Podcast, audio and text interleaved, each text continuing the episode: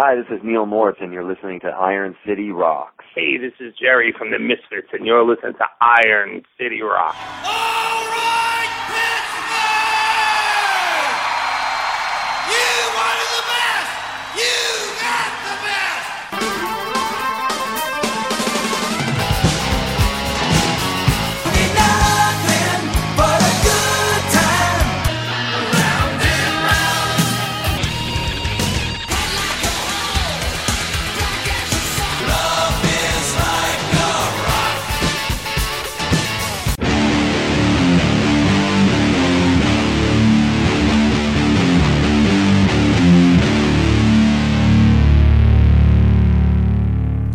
Welcome to episode 348 of the Iron City Rocks podcast. I'm your host John, coming to you from the Iron City of Pittsburgh, Pennsylvania, bringing the best rock, hard rock, heavy metal, and blues talk on the net.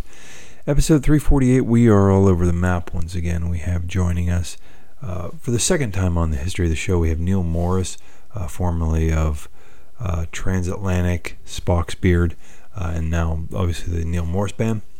Is going to be doing a show on the 20th of Pittsburgh, or 20th of August in Pittsburgh.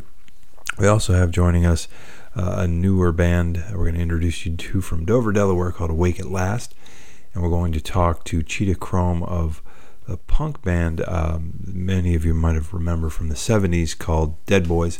They were out of Cleveland, Ohio. So kind of going in the uh, progressive and punk, two opposite ends of the spectrum. So we're going to play a song now from the Neal Morse Band. This is from their latest album. This song is called City of Destruction. Get, get into that interview with Neal Morse.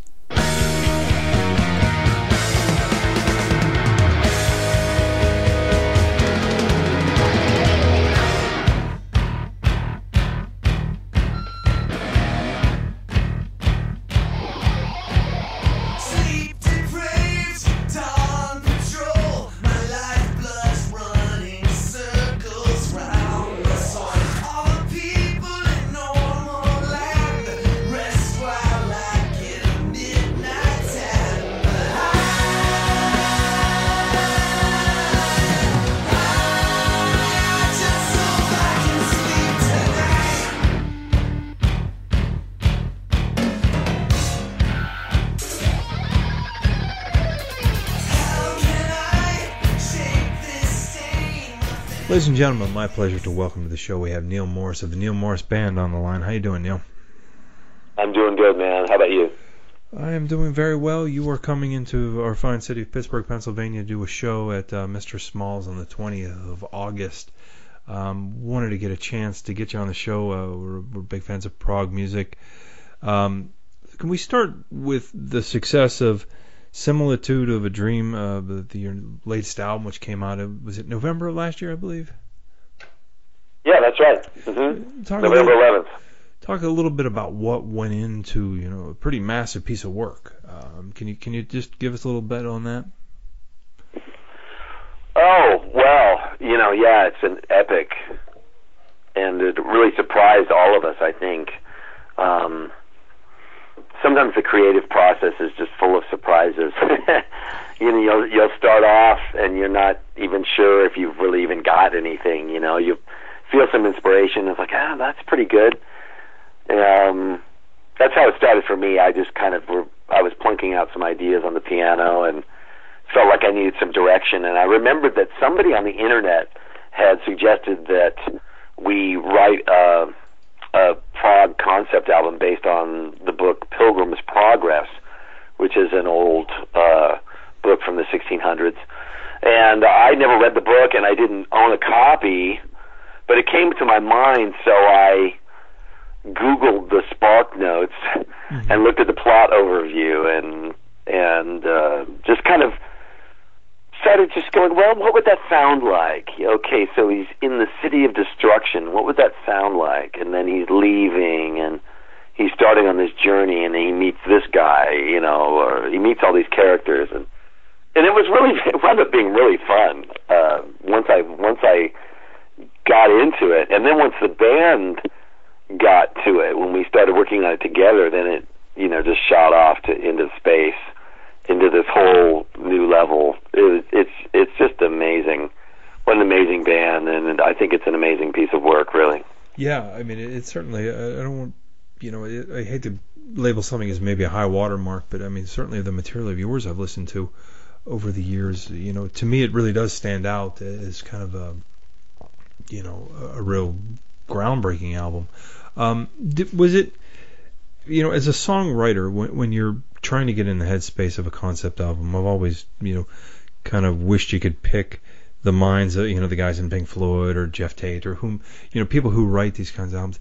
Is it easier to have sort of a plot laid out in front of you in this case as opposed to trying to come up with, you know, 12, 13 somewhat consistent sounding songs to make up an album? Which which is easier for you? I mean, do you feel handcuffed by this, or is it kind of freeing not to have to worry about, you know, what you're going to sing about? Well, it can work both ways, actually. You know, sometimes I like to do both.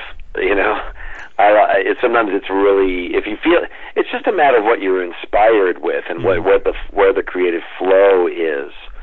You know, um, as we were working on Pilgrim's Progress and when the flow began happening, then it was a great assistance to have this story to work from. Many times we would come up to a place almost like you know like a like if you were traveling you come up to this hilltop and you're like well which way should we go now?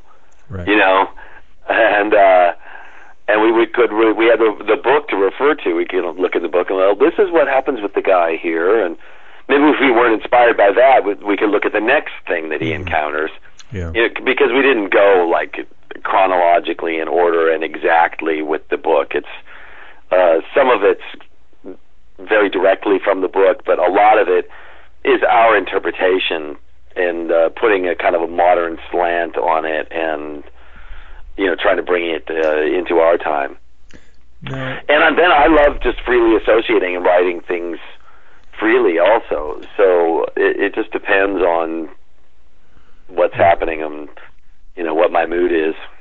Now, is it, it maybe this is another kind of another angle because you know in 2016, uh, you know you don't have record companies probably in the same way you know a Queensryche did in the you know in the late 80s or a Pink Floyd in the 70s or, you know some of the other great you know kind of concept albums. You don't have a record company maybe breathing down your neck for the hit single. Um, does that make it a little bit easier? You know, not to have to worry about, you know, you're you're able to worry more about telling the story and, and you know, doing the music justice as opposed to trying to come up with a four and a half minute radio hit. Is that did you feel that any kind of pressure to have, you know, a single? No, I we never have. I I've never Mhm. in my life, which is pretty amazing. Uh, in my entire career, I've never had any label leaning on me for anything. They pretty much just let me slash us do whatever we feel, and everybody's usually really happy with it. Yeah. I'll get some direction every once, in a Right. you know, some ideas from some guys sometimes Mm-hmm. we, we used to get faxes back in the old days of Spock's Beard uh, before email Mhm. the, in the 90s. I would get these faxes after we would send them the masters, and they would say, "Very nice album. Where is heavy metal song?" Exactly. that was that was about all we ever got from Yeah. you know. We, so I, I've been very fortunate that way to be able to just freely create and do whatever I feel. So I've I consider that to be a great blessing. Yeah, it's funny how when when guys you know who've been in the, in the business as long as you have that they can say that how much happier they seem. Than than you know we get a you know guests who who maybe had the hit single in you know 1992 that you know blew the doors open. And then you just have people beating on you forever to recreate that song and forever live they want you to play that song whether you know you can stand that song anymore or not. Um Yeah. You know you have I, I'm very, I'm very grateful uh, to not be a heritage act, is what Mhm. I would call it. You know, where you you're playing your newer stuff, but you know you can feel, you know, we can feel the audience. Mhm. You can tell they're kind of just waiting for whatever it is that you're known for, you Right. know, and. uh I, I don't know if it's a blessing or a curse that I've never been really fully known for one thing. Yeah. kind of. I'm really grateful I never had a hit. I don't know. That that sounds so funny. But No, I uh, I- I can- am grateful. I can Every imagine. tour seems to be like you know, it's people really want to hear the new thing. Yeah. Yeah, I think And when you, when you lay out a new thing like you know your latest album, I, I you know that's I think what makes it you know really cool is that you know you're not worried about you know playing cherry pie and you know those kind of songs from you know the the 90s. You can just go and make great music today, you know, and, and you're in a genre where I think people really still appreciate that. You know, I mean, you know, Yeah. the the prog metal fans, you know, while maybe not the largest demographic on earth, are certainly very loyal. Um, you know, as long as you're making intelligent music enough, you went out and did some three chord, you know, kind of poppy songs, there might be some backlash, or they may love it. You never know. You know that that's Yeah, they're pretty open, man, and they are really dedicated. And the thing I love about the prog fans is their their hearts and minds are really in the right place, meaning that they really it's not a fashion show. It's not, uh, you know, it's not about the all the production, and they're you know they they truly love the music and they're Yeah. all about it, and they'll travel and they'll go to great lengths. I mean, they feel the same way about music that I do. You know, just Yeah. really, really passionate about it, and it's great. Yeah, we have this really fresh album, and to be able to, you know, just get out there and play it for people that love it as much as we do. It's just a celebration, really. Yeah, yeah, truly tremendous. Um, live now in your your current you know touring show, um, are you able to do the majority of the album, or are you kind of going back in the catalog and mixing it up, or wh- how do you approach a set list? We are doing the whole uh, the whole Similitude album. Okay, Uh, that, yeah, we're. I think it's pretty well known. I don't think I'm letting any cats out No. of the bag. Yeah, No. we'll be doing the entire Similitude album, and this will be the last run that we'll be doing that. And um, so, yeah, it's it's exciting, and it's it's something that people should experience. I think it's uh, very unique. Yeah. Uh, we do uh, a lot of theatrical stuff. I'm doing costume changes and wearing some masks and things like that, and it's uh, it's a very unique show. how is is, is that fun? I mean, as, as a vocalist, you know, and I, you know, I, I don't necessarily think of Neal Morse as as you know, kind of flashy costume singer, but is it is it kind of fun to be able to don that kind of role in this? It is. It's different. It occurred to me, I think, two weeks before the first gig back in January. Mhm. I thought, you know, I shouldn't do this just dressed in my normal clothing. Right. And I started to just prowl around on the internet, and I just started ordering all this kind of tattered traveler stuff. You know, because that's that's kind of the vibe of this album. Of course, you know, we know he's a he, he's a traveler. He's on a journey, but I wanted to kind of bring it into a more modern space, and so we brought this kind of tattered time traveler almost vibe to it, and then hmm well, I won't I won't spoil any of the rest of it, but I, there's there's just some minor, uh, you know, it's not too distracting, I don't think, but there's some props and things that we use. Let me ask you this. This is something, as a, a hack musician myself, uh, listening to your album, you know, I, I just listened to it a couple hours ago, and it was, you know, how do you all keep track of what you should be playing? I mean, you, if I'm playing that music, I got to have sheet music in front of me and someone turning the pages for me. How do you keep track of all that stuff to doing a set musically? Well, similitude plays itself. For me, I it it really flows. Uh, some albums have been more difficult for me to memorize than others. Mhm. Similitude just was has not been a challenge really. To it's been challenging sometimes to play and perform it, but hmm not to remember what's coming. Yeah. That's a great point you bring up about you know performing on stage. One thing to you know sit in your living room with a you know keyboard or guitar or whatever, but to then you know be on an audience and worrying about you know the interaction you have with the audience and things like that.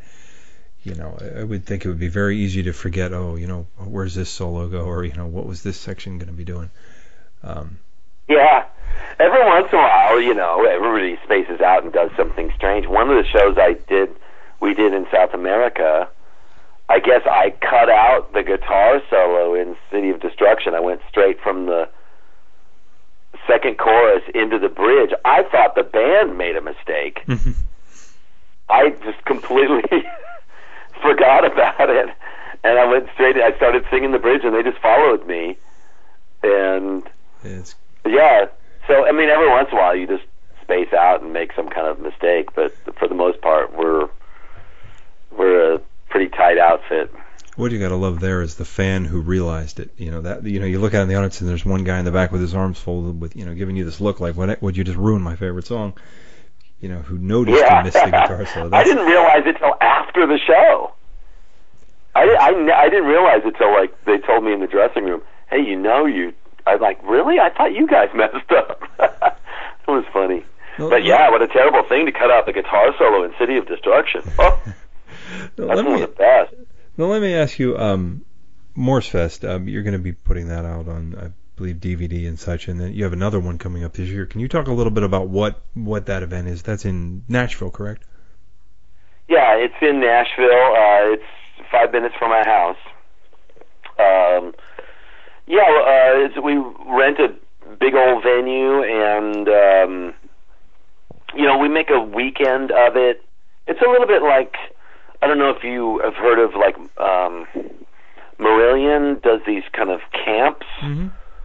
you know, where it's like they they'll do a couple albums and also uh, do special events for the fans and you know like play games and do Q and A and it's like that. It's a hang. It's a whole like weekend experience. And um, some people have said it's kind of ours have, have become um, kind of like a homecoming community thing. You know, everybody's everybody's friends like, oh, is this guy from the UK coming, or is that guy from Brazil coming? People come from all over the world, and um, we're doing Testimony Two and the Lost Epics on Friday night this this year, which is uh, September first, and then we're doing Similitude with choir, strings, and horns. Uh, we'll have choir, strings, and horns on the first night as well on Testimony Two Awesome. and um, so it's a full blown production with three video screens and special video stuff that's accompanying the music. Uh, special encores. Nick D'Virgilio is coming, and he's going to open the night with some very special music, and um, it's just a special weekend of uh, full blown pull out all the stops versions of these albums. Okay. And uh, if you want to check out some of the examples, there's lots of stuff on YouTube from past Morse Fests. So you've got kind of sort of a parrot head gathering of sorts for for your music. That's awesome. Um, so Yeah. Oh, and the tickets tickets are available at RadiantRecords.com. okay. Um, I'd be remiss if I didn't ask. Um, you know, a couple years ago you did uh, um, an album with uh, another friend of the show and an amazing guitarist, Steve Morse, um, Flying Colors. Is that you guys ever talk about revisiting that, or is it just a logistical nightmare to try to get that group of guys together again? Yeah, we have uh, we have an album halfway done. Um, you- actually, yeah, maybe I don't know what percentage, but we've we've started one uh, last December. It was, and there just hasn't been any time. Uh, with, uh, mainly because of Steve's schedule. Uh, he's just Yeah. he's out with Purple so much that um, between Steve and Mike, we haven't really been able to find any time, but we hope to. And we we came up with some really good stuff. I think we have the makings of a great album, and I'm, I'm hoping that we can finish it and get it out in 2018.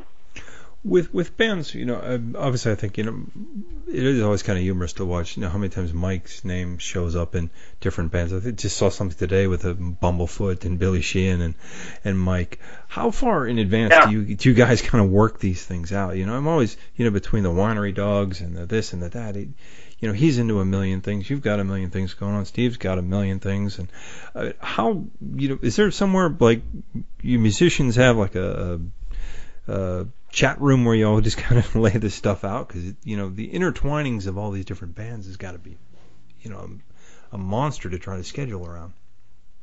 Yeah. Well, we just you know email each other and say, hey, when you know it would be great to do this. Anybody feeling to get together? Um, that's what I do. I just you know if I'm if I'm feeling inspired about something, you know, we're always looking out into the future. Yeah. I, You know, I'm already you know scheduling and in things in my mind for 2018, and so uh, as much as I am in can control such things, and I, Mhm. there's a lot of things that are out of my control, but sure. anything that I can do, I yeah, I just email everybody and say, hey man, what's your availability? I think it'd be great to get together. I, I Sometimes always it happens, sometimes it doesn't. marvel at you know it- it's one thing to say okay we're going to go and do a tour of you know South America in November, but I always marvel. I, I know with Black Country Communion, you know, they had set aside you know a month or whatever it was to to write and record an album, and that that to me always seems like that would be so stressful to say you know we're going to get together and we're going to do this creative process and we have a very finite amount of time, or we're going to have to shelf it. Um, do you feel Yeah. you know that kind of pressure is is healthy? You know, and obviously you're far superior musician than I. Is that inspiring, daunting, or how, how do you feel when you you you have that kind of gun to your head? I love that. I don't, I don't feel like I have a gun to my head. I feel like, ah, we have two weeks just laid aside for just music. That- that's- that's and why- creating and ri- writing with really gifted people and oh yeah, that I love that. I mean, that's like one of my favorite parts. Um, it's a little more pressurized when it comes time for me to do my actual parts that are going to be on the album, and I maybe Mhm. I only have a certain amount of time. I feel a little more pressure there, but writing is a free thing for me. You know, uh, I really enjoy it. Most mostly what you're doing when you're getting together like that is you want to write the thing, and then um, you know get the drums and and and the bass down. I usually do my overdubbing later, Mhm. so I don't feel that much pressure as maybe as much as the drummer might. Now, how about uh, you know the the arranging that goes into you know when I listen to your music and you know, obviously very complex. You've got you know two different keyboards going in a direction and guitars going all over the place. How much time is it? You know, is it something that one man arranges, or are you able to you know the the five of you stand in the room and actually do that sort of on the you know in a collective unit, or does someone have to take charge? How do you you get all that part of it? Well, sometimes it's a challenge, you know, when you don't. There's times when you agree, and there's times when you don't all agree, mm-hmm. and there can be a little pull and tug there, you know. And you have to. Sometimes you have to pick your battles, pick the things that you really feel strongly about. It depends on the group too. Right. Um, every group has a different dynamic. You know, there's the I don't know. Uh, there's the people that are going to be the more easygoing ones, and then there's the people that are going to be, you know, tougher to Yeah. sway. Right. The type, type A personality, certainly. Yeah, you know, um, but most of the time it's great.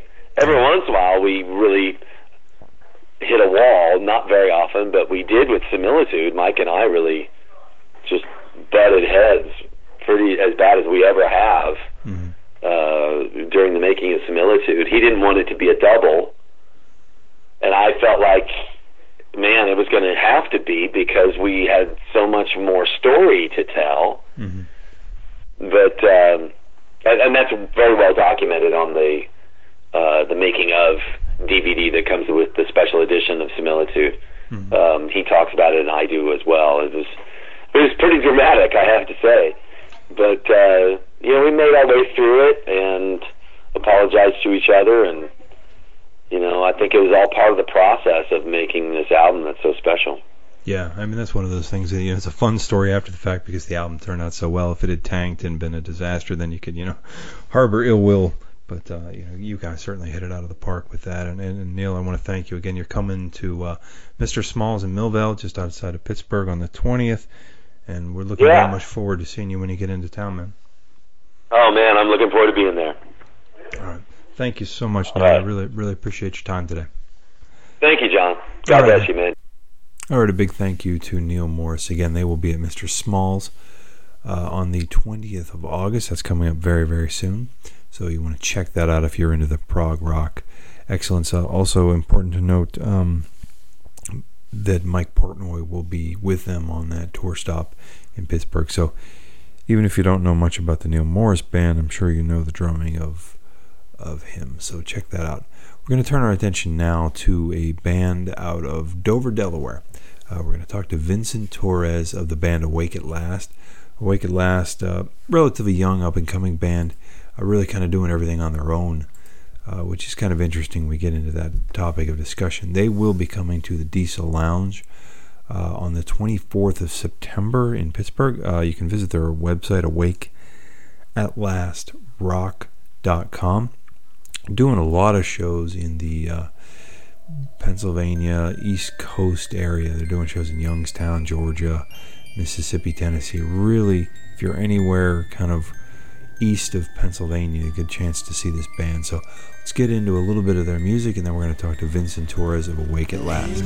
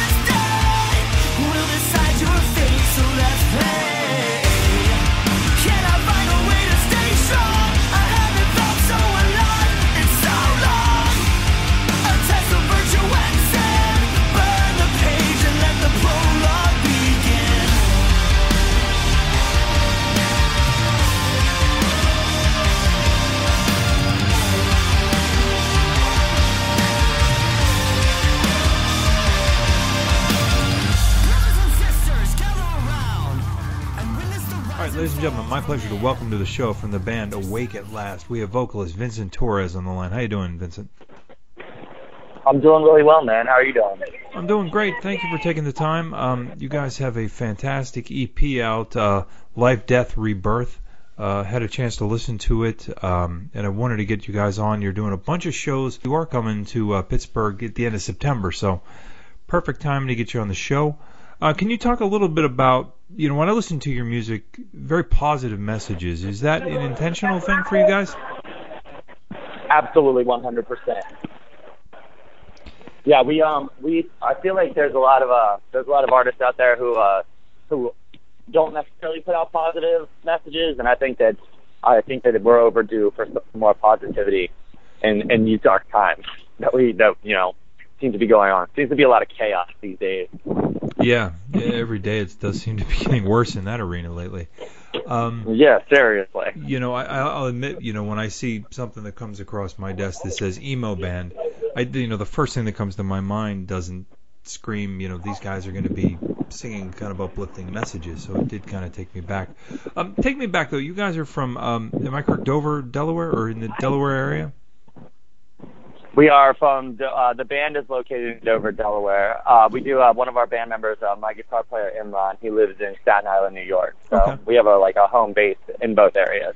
Okay. What was the, the music scene like, you know, in Dover? I mean, that's not one you hear about. I think you might be the first guest I remember on this show uh, from Delaware. The uh, the Delaware music scene back in the like the MySpace era, as I like to call it, was actually pretty thriving. There was a lot of cool all ages shows that were going on, and a lot of the kids were coming out and stuff. And then when we hit that like musical slump in like 2008 all the way through till about 2016, it just seemed like all these venues just couldn't keep the doors open anymore because kids just stopped going to shows Mhm. and they weren't really having much going on. And you know, we were one of the first bands. And now we we started we sparked up a couple of other bands in the area that are kind of like starting to you know get their bearings and come a little bit up further. But it did take a while for us to actually get like you know a, a bit of a, a buzz going at our home base. But because the scene in Delaware has been has been kind of rough, that's I think why we we took to the road as quick as we did. Yeah. Because Delaware is still within four hours of you know Philadelphia, Baltimore, Washington D.C., Richmond, Virginia, you know New York City. So we had this this great little chunk of the East Coast that we could sort of like tag into and start sort of try to like ripple in through those markets so that we could become more of like a regional kind of vibe Mhm. with Delaware sort of being the centerpiece there, you know. Now granted I love our, our hometown bands and when we do shows at home it's great. Everyone comes out, it's all it's like a big family reunion.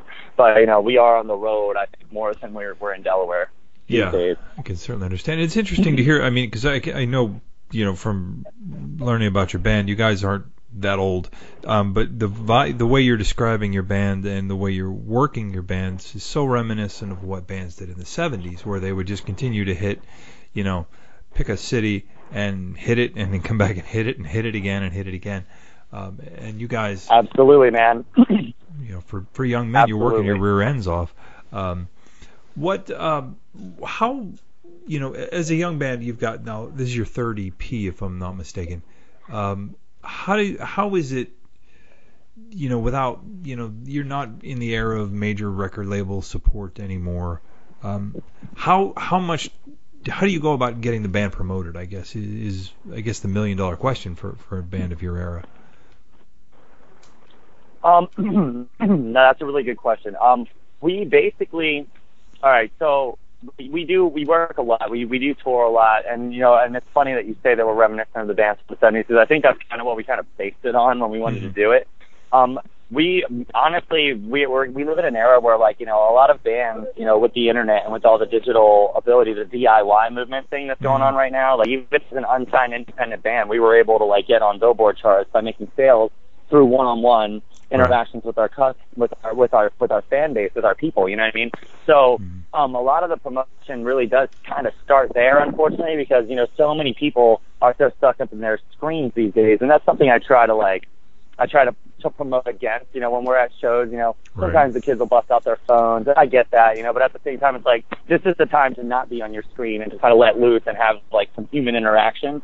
So it's a mixture of like finding those areas that we tagged in, and you know, and we've been blessed to like you know mix fans and the friends that we have throughout touring to like have them bring their friends out more and more. Like you said, like hitting those markets over and over again, it does start to kind of ripple out, and more people Mhm. start to hear you, and then you get to build these great like sort of intimate connections with them. But a lot of it really does start, you know. I mean, unfortunately, there's like a big social media, you know, vibe behind it. It's almost like running a social media business if you Yeah. think about it in a lot of ways. So a lot of the promotion really has to come from that. It comes from like making sure you're posting stuff, making sure that your people are getting the post that you're you know, that you're putting out there, you know, and let, make, letting them know because the people who love your project will support it. But you know, sometimes you know things can get lost in algorithms. So we just we just always try to like maintain the connections that we make when we travel to different markets, and of course when we meet when we get to new markets, we always try to like make as many friends as we can because that's where it all kind of starts. You know, everyone needs like we try to just bring everybody together. You know, like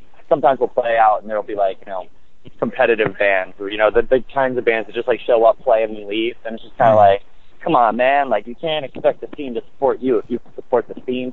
So we always try to like stay active in that, and you know, and we we do a lot of promotion online, you know, obviously through Facebook, Instagram, et cetera, et cetera, and that's I think how we've been able to kind of tour out, you know, and just finding the venues, and then and I think the biggest part of it is finding the right bands to play with in these markets who are also trying to do it, you know, and making those connections so that everybody grows.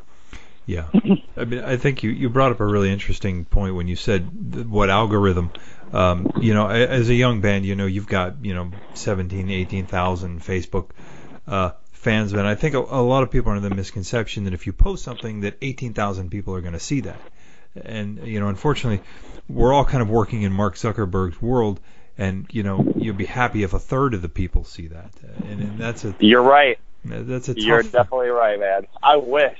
I mm-hmm. wish that all 18 would just see everything we posted, but you know that's why when you go to those certain markets and you know if you if you can learn to use Facebook advertising, you know even if, if you can if you can invest a little bit, know which areas you're targeting. If you're going to be in the New York area, Mhm. hit that mark. You know what I mean? So Yeah. I, I definitely it, it's a little. I think that's why I think a lot uh, Instagram and Twitter is really on the rise right now too. Yeah. Because I don't think they have as many restrictions on who sees what. When you post something, if you got fifty thousand Twitter followers, every single one of them see it. You know, so I think Yeah. that's where a lot of the like fan interaction comes in. So we try to interact with our fans through those social media outlets Mhm. and use Facebook as mainly like um, you know, our news news feed source, sort of. You know, like Yeah. all the big things are going to get posted there, but most of our like personalities are on the other one. Yeah, and, and that's I mean I think certainly a certain generation seems to be gravitating toward the Instagrams of the world, um, and and I do wonder if that isn't somewhat why because it, it is you've almost got to have you know and I'm sure you probably have somebody in your band who is like you know the Facebook, Twitter, Instagram guru who has to figure all that out, um, and and it's funny how many musicians I talk to you know that aren't you know maybe on a major label on a Sony or or uh, somebody who really almost have to have somebody in the band who is in charge of that, you know, and that's uh, that's fascinating stuff. Um, as far as a live show, um, you, are you you guys are doing a show at Diesel in Pittsburgh? I see. Um, are you guys doing like a headline show right now, or, or you splitting the bill with some other bands? Um, uh, that's in September, correct? Yeah, yeah, I think uh, well, we're going out on tour with a band called Lever, which Yes. is another pretty up and coming like hard rock band. They got a really bad, you know, really awesome chick singer. I was gonna say badass, but I didn't know if I was allowed to cut. Sorry, Certain- I said it anyway. That's so you know, right. she's, she's got some pipes, and they're a great band. So I'm not sure if it's their headlining run and if we're support or not, but they are going to be in a lot of our scenes. So I'm hoping that a lot of our people will come out and support, you know, their project and ours. And you know, I hope that it can be like a a conclusive or cohesive kind of unit where we can like share the fans, you know. And I, so I'm not sure if we're headlining those ones. I think we might be support for that one. yeah. Now, uh, are you finding, uh, you know, as you make these kind of loops? I notice with your tour dates, you're kind of just looping around, you know, through Ohio, Michigan, in you know Western Pennsylvania. Is do you plan to do West Coast swings? Have you done West Coast swings yet, or is that still sort of you've got to get up the momentum and the money to make it out that we way? yeah, that's pretty much basically what's going on. Now recently um i think i want to say sometime last year or maybe like early this year i can't necessarily remember right now we did do a west coast tour and we were actually on a tour called the epic proportions tour where um it was a great program because they uh we played for like high schools military bases and colleges Mhm. so we got a chance to like really connect with that like demographic of fans on the West Coast, and a lot of them are still pretty active online and stuff. But you're 100% right. Like we do these loops, and we try to like we're trying to build these markets up so that when we do like go south and then start swinging over to the West Coast, we have like you know solid shows we can do along the way to make sure that we don't end up like because on those like 14, 15 hour drives in Texas, you know what I mean? Like that's going to be gas and this and that. So we're trying to make sure that we capitalize on all those areas as we're moving over there. But we are planning to go over there by next year. I'm hoping we can do a nationwide tour, like for sure. Like we want to do like the whole country if we can. Yeah. And that's awesome. Now, do you guys, as far as your album, you mentioned them being independent. Do you do you have aspirations uh, of, you know, maybe having a label pick it up for distribution, or is it? do you think that's even advocacious or advantageous? I'm sorry, for a band at this point, or is it necessary to get a major label involved, or is is the DIY almost more profitable because you're able to keep a bigger piece of the pie? Um, that is a very uh, that I think everyone sort of has different kind of views in the band on, on whether or not we want to go that, which is why if, if ever an opportunity arose, we would obviously like heavily discuss it because you know by doing the DIY thing as well as we have, we have been able to kind of make some moves and like Mhm. have been able to, to to get you know almost you know almost label level or label level promotion and stuff like that. But um, I don't know. I don't know. I, I feel if the right if the right deal came up, maybe. But if we if if there's something if they bring something to the table that we don't necessarily like need or something that we can do ourselves, that's what like mm-hmm. learning the industry as we because you know we're not just the musicians in the band. We've all had to learn different jobs in the industry that we've been kind of doing. Yep. So, you know, I, I definitely think that there is the the the the clicky mentality could be nice. You know, the sometimes having a label on your name gets you bigger opportunities. For instance, bigger tours. You know, being able to go out with the bigger bands that are on those labels, stuff like that. So there's always going to be an advantage to it, obviously. But um, at the same time, like I do think that we are kind of in an era where like a lot of bands can kind of just band together and kind of just do it ourselves, sort of. Mhm. But I don't know. I think I think the answer to that question would have to be if the right deal came up Right. and we knew that it was like something that was really going to push us in a direction. Because the most important thing is getting the message out there. You know, we want to make sure that we're trying to like inspire, you know, our fan base and our and our and the people who listen to us because you know we've all dealt with you know anxiety, depression, all that stuff like that, and like I really try to you know like you said an emo band that has a positive message. I try to like spread the positive message, but I but we keep the music kind of dark and heavy and kind of like to sort of represent the obstacle of you know that Mhm. those more darker elements. But I try to keep the word kind of gliding on top of everything because like it always you know I, I feel like you know the, a lot of people struggle with those types of things and there's always you know there's always the end point where things do get better and I, I try to I try to you know really promote that and stuff so if, if we could get the message out there on a much larger scale obviously that'd be amazing but Yeah. at the same time like until the right label comes around or until you know the pieces really line up I, I, I could see us doing this by ourselves for a while longer Yeah, Vincent, I can't tell you how many artists, you know, if you speak to them off the record, still owe money to their record company for hits they had years ago. So, you know, don't be in a, in a hurry to sign up with, with you know, a, the bank is, is, you know, I think a lot of people think our labels is, is more of their glorified banks anymore. So, um, right I, I want to thank you for the time again. You're going to be doing a show uh, at Diesel in Pittsburgh on the 24th with Leave Earth. Uh, you've also got shows in many different areas around Western Pennsylvania. As I mentioned at the top of the interview, I want to wish you guys all the best, and we'll see you when you get into town next month. all right thank you so much man I had a great time All right, take care, bud. Okay, big thank you to Vincent Torres. Again, they will be at Diesel in September, so you can check out awakeatlastrock.com for all the information on them. We're going to turn our attention now to a band that uh, actually I was probably a little bit too young to remember in their uh, original form, a band called Dead Boys out of Cleveland, Ohio. Uh, we're going to talk to Cheetah Chrome. They will be re- releasing, I want to say re releasing, they're going to be re- releasing a re recording of, of their debut album here in September. So, really a cool chance to talk to him about, um, you know, kind of the days of punk rock here in the United States. Um, talking about a band other than the Misfits and the Ramones, which I think a lot of you know our audience is interested in and, and familiar with. So this is a, a band that was a little maybe off my radar, uh, but it's got some really cool music. So we're gonna play a track, kind of their uh, big song. This is called Sonic Reducer. Uh, this is Dead Boys, and then we'll get into that interview with Cheetah Chrome.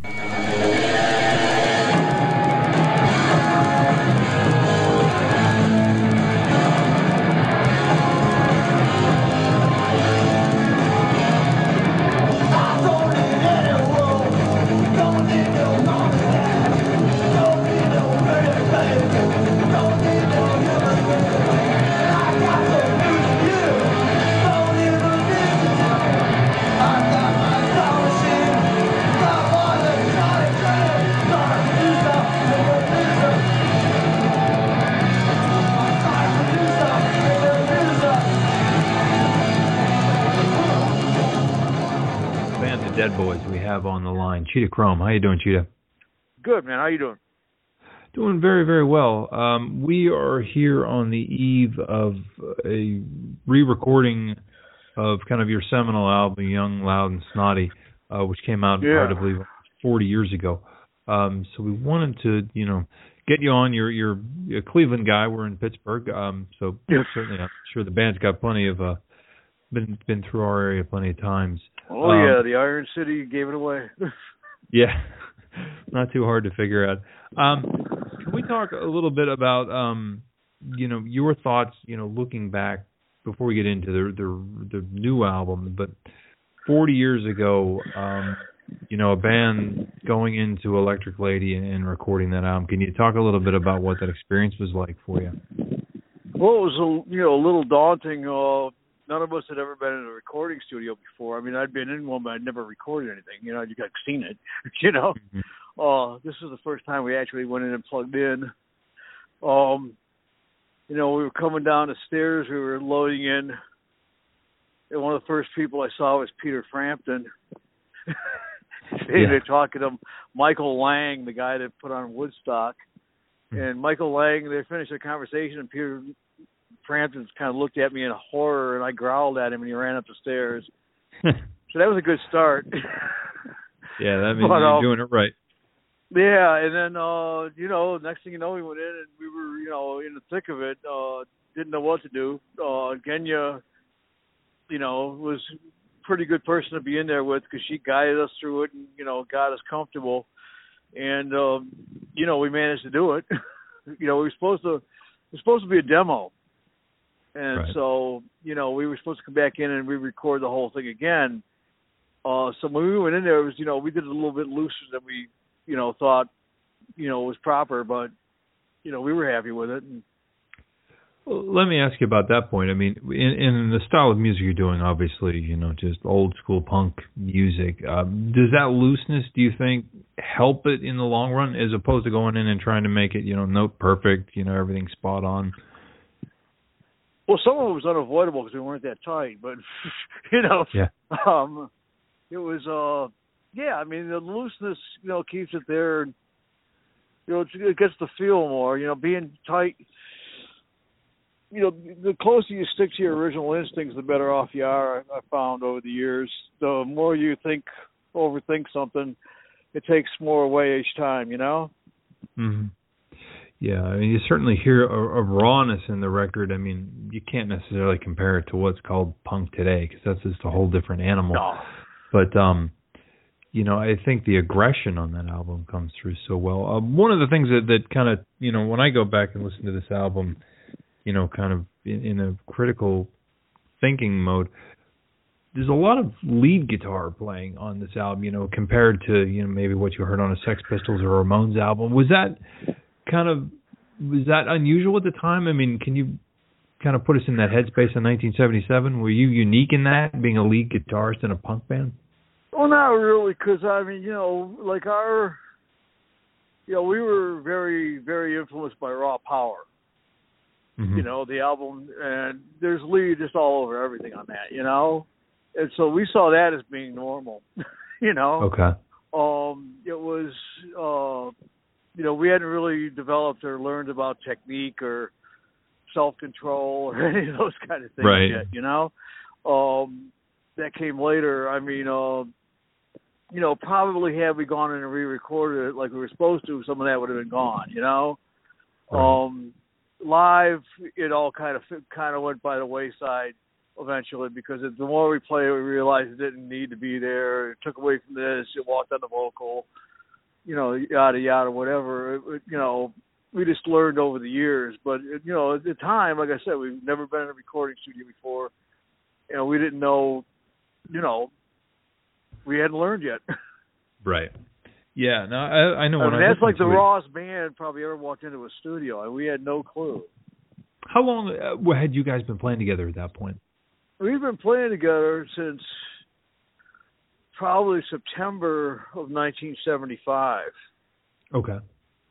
and we went in to, and then you know we did like three gigs and broke up again and didn't play again until probably the same period, probably till the beginning of the summer of uh, '76. So by the time we went into you know, Electric Lady, we'd been playing probably from um like July of '76 till February of Okay. '77. You know, And were all the songs? Had you played all these songs live prior to going in the studio, or or did you work out some in the studio? um, no, we've been playing it live. Um, we had been playing CBGBs pretty regularly and doing you know some gigs in Ohio and some gigs in Boston and places like that. But then um when we got to uh when we got to Electric Lady, um, you know, there was no pre production or anything. You know, it was like Mhm. pretty much she met us. We went in the studio and we went in just like uh just like it was a gig. Right. You know, it wasn't all. You know, most bands. You know, the producer sits down with them. They rehearse it for a week or so. and the producer's the one that kind of trims the fat, you know, Right. says this doesn't belong there, don't play that, you know, that sort of thing.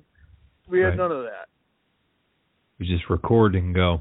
Yeah, we would just hit record and play, and you know, if it was it sounded good, we kept it. So t- take us take us 40 years into the future now. Um, yeah, obviously, untimely passing of Stiv uh, back in the early 90s kind of made made it diff- you know a little bit different this time around. But how did you approach this album? You know, you and Johnny Blitz. You know, when you decided Well- to redo this. Well, we approached it from the idea of uh, we weren't trying to change it. You know, it was just kind of, um, you know, like I was never happy with my guitar sound on that record. Um, Mhm. You know, I didn't like the amp I had. Um, we didn't bother going and running my running me something else because it was a demo. You know, Right. and um, so you know, I was told, "Oh, don't worry, you know, you'll be able to use, you know, we'll get you some Marshalls for when you re-record it, and blah blah blah." And that never happened because when the, you know, Hilly used the demo to get us the, the deal with Sire, and uh Sire, you know, liked the record as it was, and said, you know, we can, you know, put it out like this. We don't need to go back in and re-record it. And I don't know if that was a decision that was made because they were too cheap to pay for re-recording it or what but you know, um, in hindsight, and I mean, I, I realized this very shortly afterwards. They made a good decision. You know, it was a good record. Um, it wasn't what I'd heard in my head. All you know, when I was doing those songs, what I imagined my record to sound like. But it was a good record, and it was a fair representation of the band. Um, so we went in this time with the idea of getting the guitar sound I would have wanted back then um, of uh, you know Johnny had different things he wanted to try to just a touch differently, you know.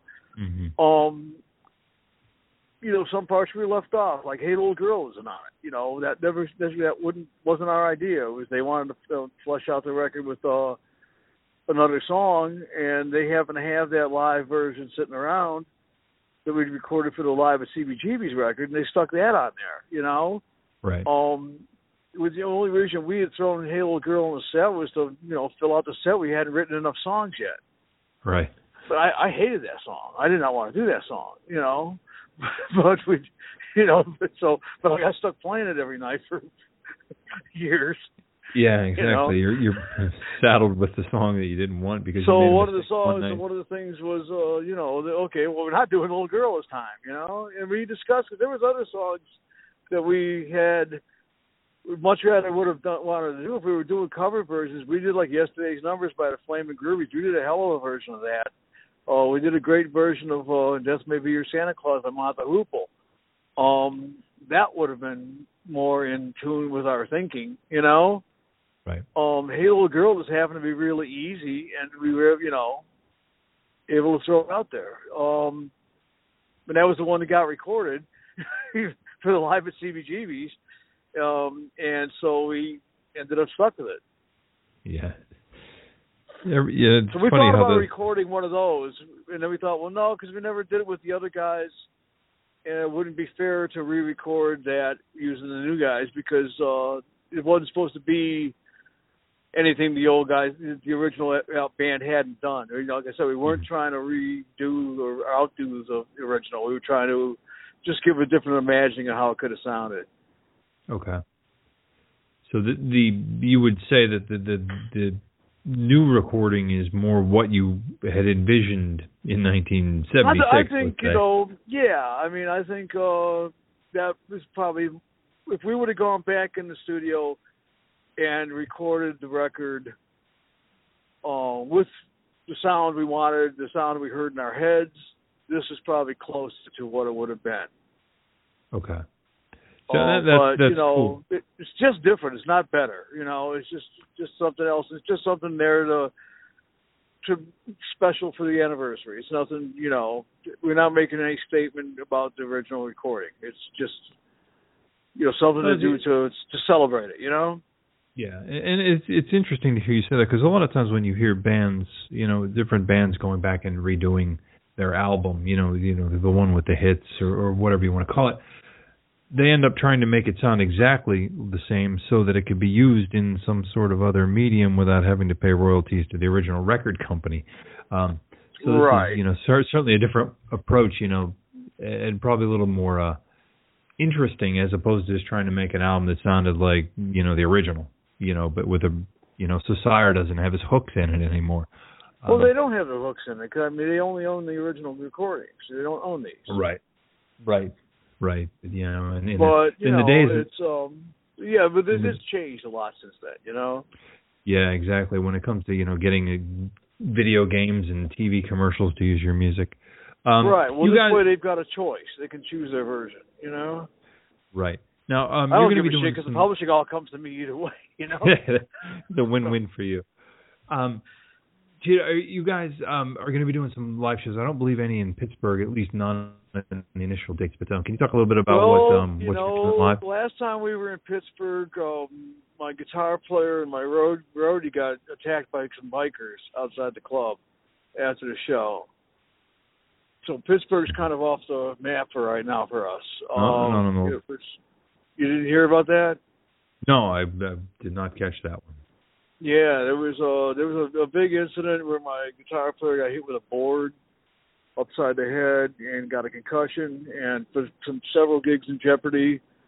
Um, and it was you know I don't, I don't want to go into a whole lot of details, but it was Sure, a fairly well known bike group that did it that uh, we don't want to get a war going with. Certainly, And I so we just understand. figured it's uh, easier to just uh, stay away from Pittsburgh. if That's what the problem is. Right.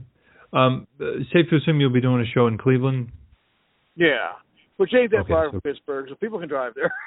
Exactly. Yeah, I would say we, people have driven less less distance for for you know Yeah. shows. Many. we're many doing times in the past. Harrisburg. We're doing Cleveland. You know, we're probably gonna do Youngstown at some point. You know, but, uh, there's Perfect. opportunities, but you know, Pittsburgh is just kind of off the. Everybody's a little hinky about going back to Pittsburgh Certainly. anytime soon. It was it was nasty. I mean, I was there and saw everything that went down, and it was it wasn't good. No. Okay. Well, uh, the new album, I, I call it new with quotation marks. I guess still Yeah, snotty, young, loud, and snotty. Um, will be out September eighth on uh, Plowboy Records, and uh, you know we look forward to seeing you guys out on the road. And for those listening that want to check it out, obviously you can drive short distance and get to some of the good gigs. And uh, Cheetah, I want to thank you for your time today, man. Yeah, I mean, we're we're- you know we'd love to come back to Pittsburgh. I, I love playing there. You know, um, spent a lot of time there. I think it's a great great city. But the last time we were there, it was wasn't pretty, and I don't. You know, until everything, until I'm sure everything's smoothed over, I want to make sure. You know, I just want to make sure everybody in the band's safe and it's, it's good. You know. Absolutely, can certainly understand it. Well, thank you for your time today, man. Hey man, thank you for having me. All right, it's been a pleasure. All right, that about wraps up this episode of Iron City Rocks. We want to thank you all for joining us. We want to thank also Neal Morse, uh, Vincent Torres of Awake at Last, and Cheetah Chrome of Dead Boys for coming on the show. As we promised at the top of the show, sort of a mixed bag of uh, punk and prog, which uh, you don't see too often. So I hope you enjoyed it. Uh, you can check us out at ironcityrocks.com. Facebook, YouTube, Instagram, and Twitter are all forward slash Iron City Rocks. You can also drop us a line at ironcityrocks at gmail.com. We'd love to hear from you. So, till next time, we want to thank you so much for listening.